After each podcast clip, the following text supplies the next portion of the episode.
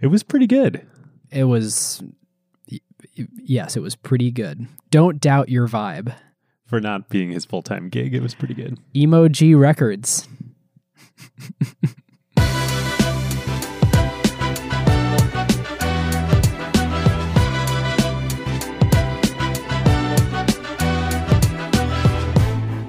Welcome to episode two of Adapting by Acquired. Hey, now you got it. Yeah, well, I uh, I rehearsed. Or for uh, for those keeping track at home, season six, episode five. We are continuing our series to bring you the stories of great companies and great leaders who are adapting to a world that's changing in real time. Today, we are covering the story behind the memo read around the world Sequoia Capital's Black Swan memo, amazingly published only 20 days ago as we record this. Man, feels like 20 lifetimes ago. I know. I know. Well, we are joined by the best person in the world to tell us about it, longtime Sequoia partner, Roelof Botha. Today's episode is different than last week's episode with Canlis. We are going much closer to Acquired's bread and butter of technology and venture capital. This conversation is particularly interesting not just to hear the story behind the Black Swan memo, but also to get a real time look at how Sequoia themselves are thinking about adapting during this time, along with their portfolio companies. Before we jump in, if you haven't already, we want to strongly encourage you to join the Acquired Slack community. I honestly think at this point, it's probably the best community on the internet for people focused on building and investing in great companies. We really mean that. And that's a testament to you all and the quality of people that listen to this show. It's been pretty awesome, especially over the last week or so, just seeing how we're all supporting each other in there and helping everybody get through this time. So you can find a link on our website to get an invite. You should definitely sign up. The other thing we want to uh, tell you about is, as we announced on the last episode, we're adding something big to the limited partner program that we're really excited about. We're going to be hosting monthly calls on Zoom for all LPs, uh, which we're calling, appropriately enough, LP calls. Um, Very so when you original, sign up- David. yeah, super original. We're big into branding here at Acquired. So when you sign up for the limited partner program, you get both all our LP episodes, which go deeper on nitty gritty company building topics, and access to the monthly LP calls with both of us. Uh, you can sign up by clicking the link in the show notes or going to glow.fm slash acquired. For our sponsor this episode, we have Zoom Info. Zoom Info is an awesome business and product story that is totally in the acquired vein. Totally. This is an amazing under the radar entrepreneurial story. Henry Schuck, the CEO of ZoomInfo, actually founded a predecessor company back in 2007 called DiscoverOrg from his law school apartment. They were dedicated to helping sales professionals find the right contacts at the right accounts so they could stop digging for prospects and focus on closing deals. And then in 2019, DiscoverOrg actually acquired ZoomInfo, another big player in the business data space. Yes, they kept the ZoomInfo name, and the combined company has grown way beyond just being a contact data solution. They've actually created this full stack B2B revenue growth platform on top of it. It is super cool. ZoomInfo actually went public in 2020. They were the first real tech IPO after COVID hit, and they have continued to expand their product suite, and they've just done phenomenally well. It starts with the best business data in the world, whether that's company, contact, or intent data, and this data fuels ZoomInfo's actionable insights, engagement platform, automated workflow capabilities, and so much more. It is the single best way for B2B professionals to find their next customer or close their next deal, streamline their operations, and build the best team possible. And best of all, it is all in one place so your revenue teams can collaborate seamlessly and close deals faster. So if you're in B2B and you're wondering how can we drive more revenue and who's not, how can we find, acquire, and grow accounts that are looking for our solution right now? How do we make our sales and marketing teams as productive as possible? How do we automate our go to market motions to both supercharge our growth and save money? ZoomInfo is simply amazing. They now handle the full revenue pipeline from marketing to sales, even ops, all based on the number one ranked business data. Yes, customers include enterprises like Snowflake, Workday, PayPal, Dropbox, Unilever, and thousands of startup and growth companies, 30,000 customers and counting. And here's something really cool ZoomInfo is making their go to market playbook available for anyone to try for free. You want to find out how you can use intent data to target key prospects or how to revive a stalled deal by expanding your buying committee outreach. Head on over to acquired.fm slash zoominfo to see the ZoomInfo plays and just tell them that Ben and David at Acquired sent you. Yes, definitely. And our huge thank you to ZoomInfo. And uh, with that, David, we will uh, dive into our interview with Roelof. We are super lucky to have Roelof with us today. Roelof has been a partner at Sequoia since 2003 and led early investments in some of the most important companies that we've covered on this show, companies like Instagram, YouTube, and Square. Uh, he currently leads the firm's U.S. business as one of Sequoia's three stewards, along with Doug Leone and Neil Shen.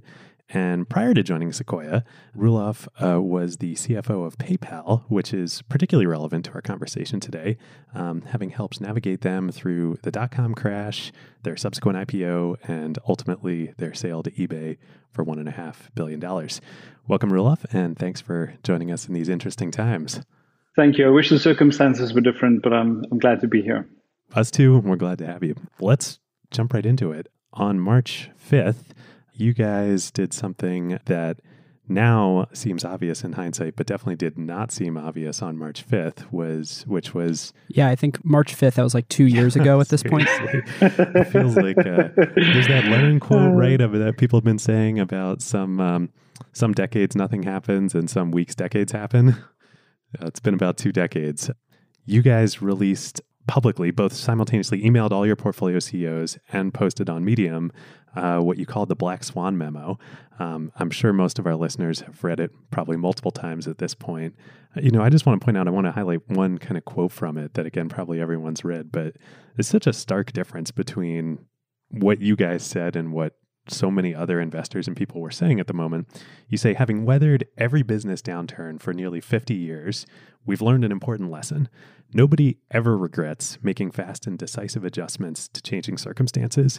In downturns, revenue and cash levels always fall faster than expenses. In some ways, business mirrors biology. As Darwin surmised, those who survive are not the strongest or the most intelligent, but the most adaptable to change. Can you walk us through as you were writing this and getting ready to hit publish? Like, what were you feeling internally? A sense of nervousness that the world wasn't really paying attention to the reality that we were facing. We have the benefit of being a global partnership, so we were seeing what was happening in China with our with our business and with our partners, and what it was like to be under a lockdown. We've been through many business cycles at Sequoia. We, you know, we've been around for 48 years. We've been through so many of these cycles, and we've seen this movie before. And our sense was that people hadn't quite realized what was about to happen. It was like watching an accident happen in slow motion. You could just you could just see it, and we felt a duty and obligation to do something about it. Well, let's set the stage for folks. This was six days before the NBA announcement came out. So it was sort of a week before the, the general American consciousness woke up and said, oh my God, this is a huge deal. Did you worry at all that you were jumping the gun? And, and as a related question, I mean, Sequoia is such a force in our ecosystem. Did you think about the risk of, gosh, do we do we incite something by by releasing something like this? We do, which is why we do this very infrequently. The last time we did something comparable was at the end of 2008 with the Rest in Peace Good Times memo, which wasn't intended to be published. It was really intended just for our founders because we wanted them to understand what was happening and it comes at a risk. I mean, even there, I, I, I, heard from people back in 2008 that you know we were the reason the crash happened. Like as if we had that kind of power. and, and similarly, yeah, had, yeah, uh, I heard people complain. You know, uh, we're being alarmist and things like that. But we really felt a duty that you know maybe people are going to be uncomfortable with us saying these sort of things, but we have an obligation to tell people what we see coming around the corner. Someone challenged me and said, "Well, what if it doesn't turn out to be that that bad. And I said, if that's the case, I'd be so thankful. I'd be so thankful, and I will eat humble pie for having published this. It is so much more important for us to to put the word of warning out. Often, when you're in the trenches as a company, you know you, you have a slightly different perspective on things, especially if you haven't been through previous cycles. And I remember when I was there at PayPal in, you know, I joined in March of 2000. The Nasdaq started its slide in April, and I remember being at a board meeting with Mike Moritz from Sequoia in June, and he told us he wanted us focus on runway. because the financing environment has changed forever. And I think honestly, for, for all of us as you know, first timers, if you will, in the company, we didn't quite fathom that. We thought that you know what we'd experienced for the last two years would continue. And he really rung the bell, and we paid attention. And that month, we we really started to sharpen our pencils to make sure that we had enough runway to make it to the other side. I'm super curious. You've, you've talked about this a bunch, and and obviously as CFO, you were right there at the helm doing this. What were the things you did? I mean, you were, I believe, the first technology company to go public after the crash. Then had this wonderful exit. Like, what were the actual things that you did to to save the company and to stay on a growth trajectory even through all this carnage? Firstly, it's obviously a team effort, right? I mean, I, I was one of many people at the company that rallied together. And I think that's one of the things that you see in this unfortunate humanitarian crisis. I mean, I think the thing that's different about this, by the way, is it's a health crisis in addition to an economic crisis at a global scale. I mean, that makes it so different from any of these other incidents we've seen. And, you know, that's awful on many levels, but I do think it's, it's very different from what we had back then. But we rallied as a team and we looked through the P&L. I mean, I remember literally going through line by line on every single thing on which we were spending money to figure out what was truly essential to helping us build a successful business on the expense side, the things that you can control. We tried feverishly to raise more money to extend our runway, and we got religion about um, our business model. I mean, up until I think June 10 or June 20, 2000, PayPal didn't charge for its service. And at that point, we realized if we wanted to keep going, we had to figure out a business model and make it make it a great business model. And that's exactly the kind of focus that we got because this the external environment changed so dramatically. You know, constraints enable you to come up with creative new solutions. And so I think you're gonna you're gonna find an incredible array of entrepreneurs coming up with wonderful solutions in the midst of this terrible crisis. To go back for a sec to the Black Swan memo, can you talk a little bit about what it was over the preceding weeks before March 5th that you were seeing in in China and obviously through your unique perspective that kind of gave you confidence that hey this this is a lot more serious than people are realizing in the US and and elsewhere. I think we saw how our team in China immediately had to go into a full lockdown. Just sort of a dramatic change at a, at a national level with over a billion people, and just not just in the province that was affected, but everywhere, that they were taking it seriously. So clearly, the the people at the front lines had seen that this was a virus unlike others that ha- was spreading a lot faster and had higher mortality rate than a typical seasonal flu. So that just felt very, very different. And I think it was pretty obvious that by then there were cases showing up in the US. Even though there was a travel ban at one point, it was just too porous. People could have come here from mainland China, they could have gone to other parts of the world and coming into the US. And so it was quite likely that there's a bigger problem today in the US than we realize and this is the you know the unfortunate thing about the absence of testing infrastructure right now in the country. You know, I have a friend in New York who had it for 11 days before he was confirmed positive last week. My brother in San Francisco, I think, has it, but he can't get tested. He literally can't get tested because he's not in a high risk group. So I think that we just had a sense that the problem was actually a lot bigger. You know, there's the parable of the of the wheat or the rice in the chessboard you know, where the person wants to get compensated one, two, four, etc. And you know, it's, it's, obviously a great thing for people who study computer science, but you know, two to the power n becomes a very large number as n grows, and things that grow exponentially, we just don't understand it. Something that looked trivial 12 days ago, but is doubling every six days, suddenly looks dramatically different just two weeks later. And so I think we, we saw that, that this was at the cusp of happening in America. And so we we felt this obligation, like I said earlier, to make sure that people paid attention and acted now. It's a great lead into something that David and I talk about a lot. And David, I don't think I have shared this with you, but I look up to you a lot in, in the way that you think about playing defense and playing offense and being very careful about when is a, a time for defense and when is a time for offense. You know, doing both at the same time, you just have to be careful what actions are for which thing. And Roelof, I want to dive in on defense right now you guys have been putting out a reasonable amount of, of content compared to sort of Sequoia of old. Um, and one of the pieces that you publish for entrepreneurs is this decision matrix. And I, I would sort of think about this as defense. How, how should entrepreneurs use that? And then I'm, I'm curious to ask you some questions about offense. So um, I want to give credit to one of our CFOs uh, in the portfolio. He you know doesn't want to be singled out and named, but he developed this for uh, a portfolio company where I happen to be on the board for Sequoia. And I thought it was an incredible structure. in that case, the company had sort of seven main scenarios with a couple of sub scenarios. And I just thought it's a wonderful framework to address the challenge you face because we don't know the state of the world. Or there's so much uncertainty right now. But you know, are we actually going to reopen in three weeks, four weeks, ten weeks? Is it going to be second wave? Are going to be are there going to be five waves? Is the world going to be? We don't know. So I thought it was a wonderful way to think about what are the various scenarios that may play out. What are the strategies you could pursue? And what does it do for your resulting cash balance at some future date that is important? And your end is as good as any, I guess, at this point, because companies need to survive. Cash is the most important thing companies have to focus on right now. Because if you don't survive, obviously, there's no chance for you to build an enduring business. And so that's the reason I thought it was a fabulous framework. And again, we, we felt we wanted to share it with as many people as possible. Um, and we did actually on, on uh, Friday, we had a, a a Q&A session with over 100 portfolio companies. Uh, several of our partners hosted this call, and we shared it with those companies, and we just felt then that we wanted to share it with everybody. Now, to ask the question on offense, this time is incredibly challenging for a lot of people, and we should in no way gloss over that. I'm sure it's challenging for you, it's challenging for me.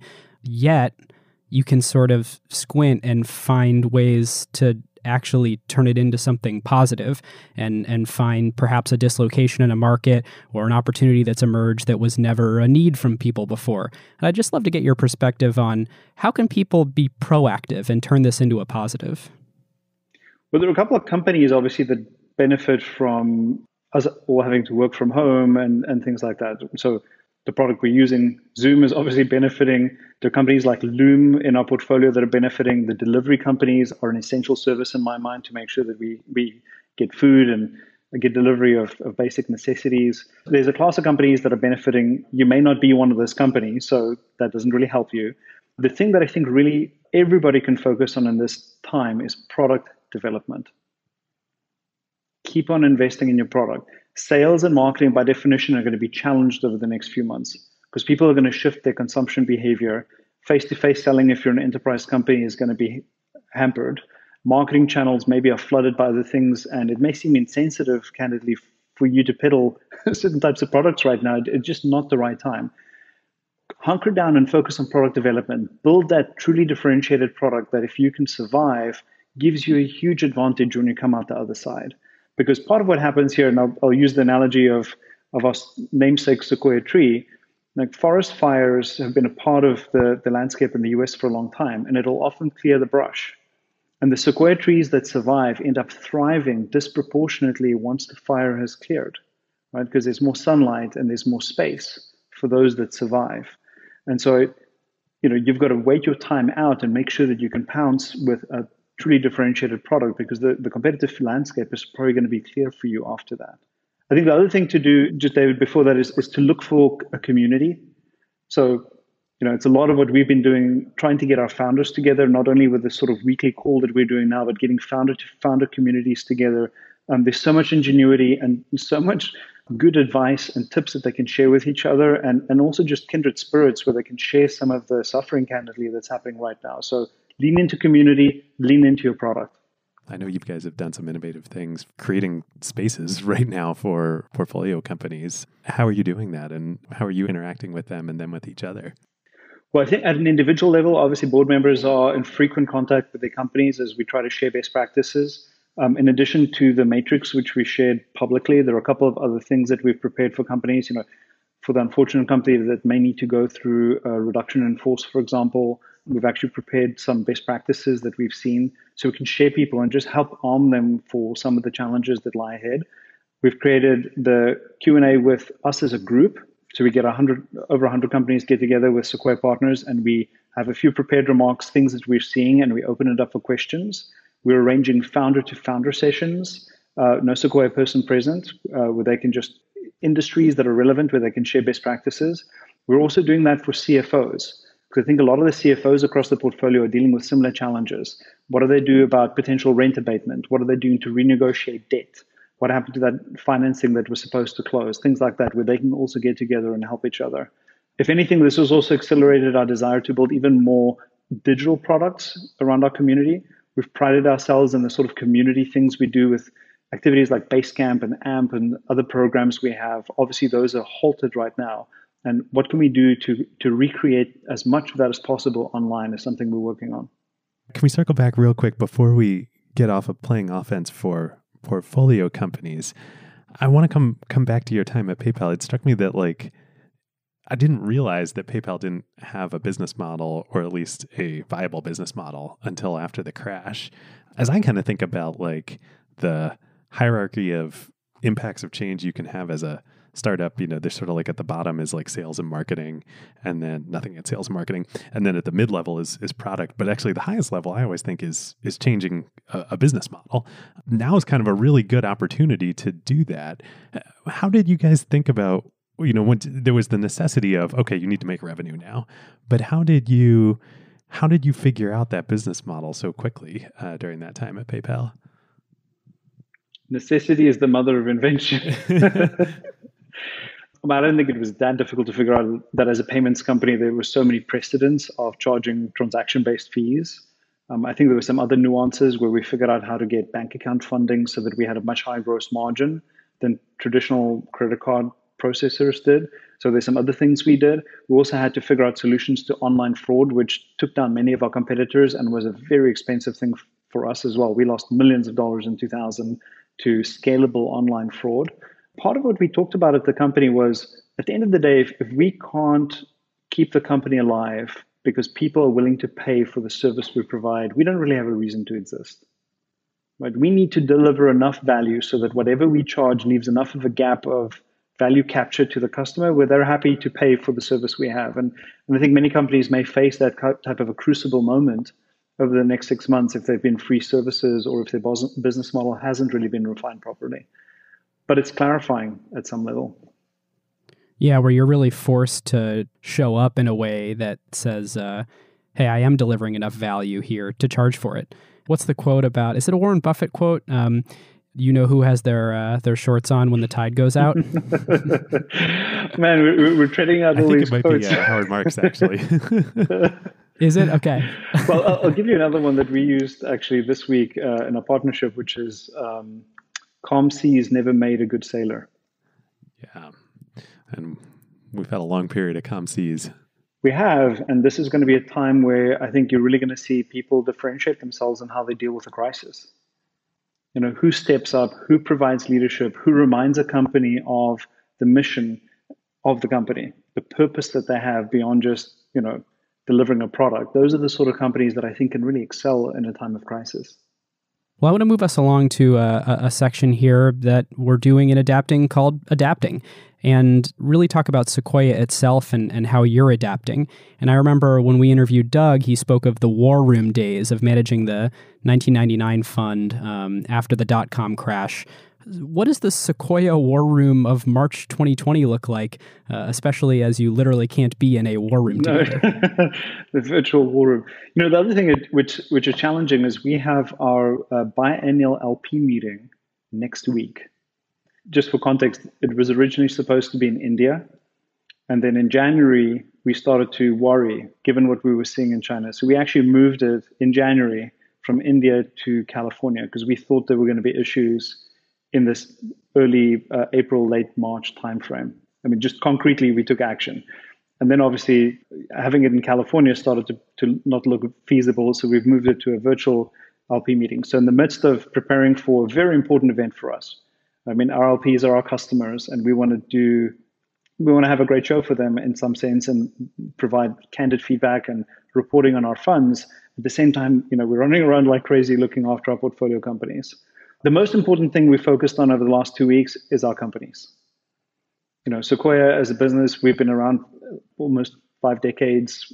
We're not in a in a tough spot, fortunately, but some of our companies really do face challenges, and so we've really oriented everything towards what is best for our companies. We've built a bunch of online tools, so we have resources where we can all look at things. We have daily stand-ups uh, using Zoom so that everybody can stay in touch. We understand what the prioritization is. Uh, we're using a, many more. And that's the, among the partnership. Within the partnership, yes. So that as a team, since we, you know, what do you do to mimic the the effect of being in the office together, so that we just stay in touch a little bit more frequently. And we've created these online resources. And probably the most important thing we've done is to do a, a, a very thorough analysis of the portfolio health. So, literally, company by company, across every single company in the US, we've gone down to figure out okay, at year end in December, what was the expected runway based on cash and burn then? What do we think it is now, given the changed circumstances? And which of the two, three dozen companies we really need to spend most of our attention? Some companies are, are early stage, six people, product development. I mean, in some sense, they're unaffected. They're just building the product and hope to launch next year. And then there are other companies that are really affected significantly. And so, as a team, we try to figure out how do we rally around them and how do we bring resources to bear to help them navigate through this tricky period. As you sort of frame that up, around the portfolio companies, you know, it sounds obvious that, of course, you would spend time with your portfolio companies. What are the things that you're not doing as much of that you would normally be spending your your days doing? Um, and how has sort of this time forced you to change that? Seems like we're doing more of everything. Sleeping, honestly. No, no, less of that too. I mean, interviews are, are still going on. We're just doing them all as virtual interviews. I do think there are probably one or two hires somewhere where you're, you're going to wait to meet the person in person before you make a formal final hiring decision. But for us, we're onboarding people remotely. We did this on Monday. We had a, a person who joined who, you know, first virtual onboarding for us, as our portfolio companies are doing. I was on, on a call earlier today with a company and they onboarded 21 people on Monday uh, remotely and you know people are going to keep hiring they're going to keep building products. So i think a lot of those things stay the same. We continue to make investments. We formally approved uh, two new series a investments last week. Uh, and those meetings were virtual meetings. So business continues. Has something changed in what you look for in companies compared to call it two three months ago? In some sense not i mean certainly not at the series a stage because i think the you know those companies they're at such an early stage the product needs to be so differentiated and really solve a problem that would transcend the current market. I mean, obviously, if the, if the US is shut down indefinitely, that's a different situation. But you know, these companies all have a sound value proposition, and once things are a little bit more normal, even if the economy goes through a recession, we believe in these businesses because they're really solving really important problems, and so we have confidence in them. We have asked people how they plan to respond to a changing circumstance. A little bit of a test on whether they're nimble, are they flexible, or are they just tone deaf to the reality of the world we're in right now? So that clearly is a question we're asking that's different. Uh, and then we're also spending time thinking about what new categories may be unfairly favored, sort of post coronacopalypse. Um, do you end up with digital health companies, uh, online education? Um, a bunch of things may change. And are we forced into a behavior change through this environment we're in now that sticks? I think it's a really interesting question. and A lot of people are thinking about this. I think it's a really interesting thing to try to, you know, conjecture. That's the perfect transition to kind of the the topic we wanted to wrap up with you on. I was thinking about it when you mentioned your your LP meeting next week, which, man, I feel for you. I know how important those are, having done them, attended them, and everything. And it was interesting. Just yesterday, I attended one virtually, and it was amazing that it was actually better. Uh, you know, these tend to be pretty dry affairs. This is a small example, but uh, either through the LP meeting or, or more broadly, have you guys started to think about what kind of permanent changes to Sequoia might come out of this? I think we're going to be, we'd already seen a trend where uh, companies are becoming more distributed, partly because the cost of living in the Bay Area is so high and the cost of hiring engineers is just so high. We've, we've already seen a trend where companies are willing to tolerate remote work by individuals or multiple remote development offices. I think that trend is going to gather steam. Um, I think you're going to run this experiment that's actually measurable on how people perform in this kind of an environment.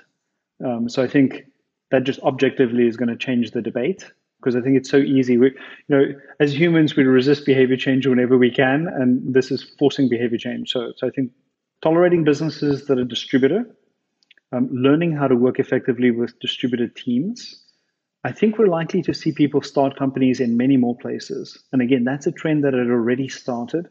You know, Silicon Valley doesn't have a monopoly on idea generation. And I think many more people will start companies elsewhere. So we probably need to be more willing to fly, or if not fly, given uh, health issues, do online assessments of companies. So I think those are clear permanent changes. You know, you all are organized, uh, or at least have been to this point geographically. For a company, and I think there are going to be a lot more of these, like Zapier, right? Like we had Wade on the show. They have no office. how are you going to think about a company like that in the future? Is that a U.S. investment? Is that a, global investment? like, is, who meets them? Uh, well, you know, honestly, so we've run into a couple of conflicts like this, but I don't actually think of them as conflicts. Our team in India is an investor in a fabulous company called Freshworks. Most of Freshworks' customers are in the developed world, including the US. So, you know, my guess is the majority of the revenue comes from the US, but it was an investment out of our India office because that's where the company is based. And they have a presence in the US too, but we help them. We're one partnership globally. We've, we've done some really clever things behind the scenes to make sure that we feel like a single partnership and how we share knowledge and share compensation and things like that in a way that makes it feel good. And I'd rather have more of those. I mean, that's a great problem to have, honestly there's a lot of folks talking about the sheer amount of dry powder that has been committed to venture firms in this climate. So they're saying, you know, the funding won't slow down because, oh my gosh, there's this just billions and billions and billions that's been promised to venture firms. So therefore, deployment should continue at the exact same pace. How do you think about that? And it's probably too early to tell, but have you thought about should we slow deployment? Should we change when we want to raise certain funds? Should we change the mix of uh, initial capital deployment versus follow ons? Does a climate affect something like that for you guys? So the two questions there, I think the one is what are the what's the LP behavior, and the other one is what's our behavior. And so the interesting thing in 2008, maybe not because we had a crystal ball, just because we felt things were a little frothy our investment pace had actually slowed down in the first half of 2008 before Lehman happened. And then we accelerated in 2009. So I don't know if, if you've ever done a, a driving course, but I, I, went to one once on a Formula One racing track. And the thing that they taught me is you, you brake as hard as you can while the car is going straight before you get to the corner. And then you have to figure out how to accelerate at the right point at the apex out of the corner so that you can sprint ahead. And this is exactly the analogy that we want to apply for our companies and for ourselves. You know, we slowed down in 2019, not because we had some crystal ball again that this was going to happen, but we just it, things didn't quite feel right. If anything, I want to accelerate out of this. I think there are going to be fabulous investment opportunities and great companies to be built. So, so that's what we plan to do. For our LPs, you know, our clients are almost exclusively these endowments, foundations, and nonprofits, and we're really proud of the the great causes represented by our LPs. Um, we actually got an email earlier this week that about 10 of our LPs, people like the Cleveland Clinic, Johns Hopkins University, uh, the Wellcome Trust, Stanford, MIT are all working on either better diagnostics, uh, potential treatments, or vaccines for uh, coronavirus. So, so we love the fact that our clients are doing these things. So when we generate profits, it helps them do these sort of things. I think our clients are relatively well protected. But if you talk about the industry at large, I suspect some LPs are going to end up with cash flow issues, just like there are many other businesses that are going to end up with cash flow issues. And that may, at the margin, you know, lower the amount of venture capital being deployed over the next year or two. But that's total speculation. I don't know. well, LPs had already allocations to venture and private companies broadly had already gone up so much for LPs just with the bull run in valuations on the private markets and lack of liquidity over the last 10 years. Now, with public markets dropping so much, you can get into a situation as an LP where you aim to have, say, 15% of your assets in private markets total. And now you have 40% of your assets in private markets. And that can be a scary position. Um, well, there's that. And then uh, LPs may also end up with cash flow issues on their own right? So part of what we saw in 2008, 2009 was some LPs have ongoing commitments. They have outflow commitments. If, if you're an endowment at a university, you probably represent more than half the expenditure at the university. And it may be that donations dry up, right? So philanthropy shrinks in an environment like this. And so they're even more dependent on the endowments being able to continue to pay for teachers and you know keeping the school hospital going and things like that. So so there are a bunch of cash flow issues that may also then drive people to pull back from venture capital. But you know, it's so early to tell. I mean, you know, I look at the gyrations every day in the stock market and it's like flip a coin. Is it plus 10, minus 10 today? Like I have no idea. and so it's so hard to figure out you know, where things land. As we're recording this, it's only been 20 days since you wrote the memo. and again, it feels like 20 years. Yeah. Well, Roelof, uh, I know this is adapting and not acquired, but we have one bonus question that that you know we, we decided if we ever had you on the show after doing our deep dive on uh, on Square and doing the Square IPO, we had to ask you. you know, what was it like navigating the challenging Square IPO and the months afterwards, sort of knowing what what what a predictable and good business it was, but just seeing what happened in the public markets after it IPO'd? This was like a key moment in Acquired's history. We uh you know, we can look back and kind of to the pre-Square IPO episode and the post-Square IPO episode um, because it was just such a stark story to us of a company that was a great company that had just even in the bull market run that we were in when they went public was so misjudged. It was really difficult, and I, you know, in the run up to the IPO, because you have this um, quiet period, we couldn't really respond, and I felt, as often happens with these IPOs, that you know people just keep on on this negative vicious cycle of negative press, and so it was really painful to deal with that. And then you see the IPO price uh, at nine dollars, and you know, I was arguing the night before that we should price a little bit higher at least so we have more in the balance sheet. And then to see the way that it popped in the first day, I mean, it was still not a great outcome, even at the at the uh, close price at the first day. But I felt that we left so much money on the table. So the, the way to react in my mind was um, to rally the team and to talk about just, you know, we can't control our stock price. What we can control is our execution. And I think the management team did an incredible job of saying, look, it is what it is. We got through it. Let's hunker down and let's just build a great business. And they did that. And then what we did as an investor is we were patient. So we didn't distribute a single square share until four years after the IPO. Four years.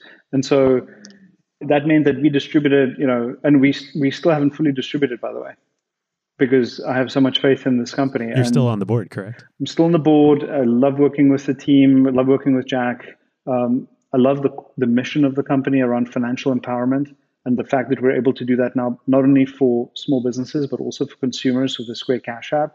I think it's, it's a it's a fabulous company to be associated with from a mission point of view and the actual financial results. And my partners and and myself, we were just really patient, and so the fact that it was nine dollars a share at IPO didn't matter because we distributed shares when it got to eighty. and so, we, so at the end of the day, we made a much better return for our limited partners by being patient.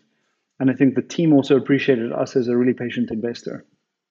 That's great. Thank you for sharing, and that's a a good note to end on with um, this moment in time too, right? Like, uh, you know, for for great companies, they're going to survive. They're going to hunker down and now is not the time to liquidate your shares. Yeah, I think it's focus on the long term, solve real problems. Yep. Well, on that note, Roelof, where can our listeners get in touch with you, with Sequoia? My first name, Roelof, at sequoiacap.com. Great. And are you on Twitter? Yes, at Roelof Botha. Signed up in 2007. nice. I've been a user for a long, long time. That's awesome. Well, a huge thank you to our sponsor for this episode, ZoomInfo.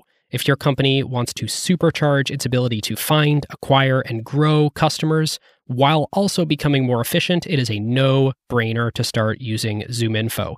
And now they're making their automated go to market playbook available for free for anyone to try. Head on over to acquired.fm slash zoominfo to see this go to market playbook. And when you get in touch, just tell them that Ben and David at Acquired sent you. Thanks, ZoomInfo. Listeners, we hope you enjoyed this episode uh, of Adapting. Please send us feedback, acquiredfm at gmail.com or, uh, or join our Slack, and uh, we'd love to talk to you there. Roelof, thanks again. Thank you, Ben. Thank you, David.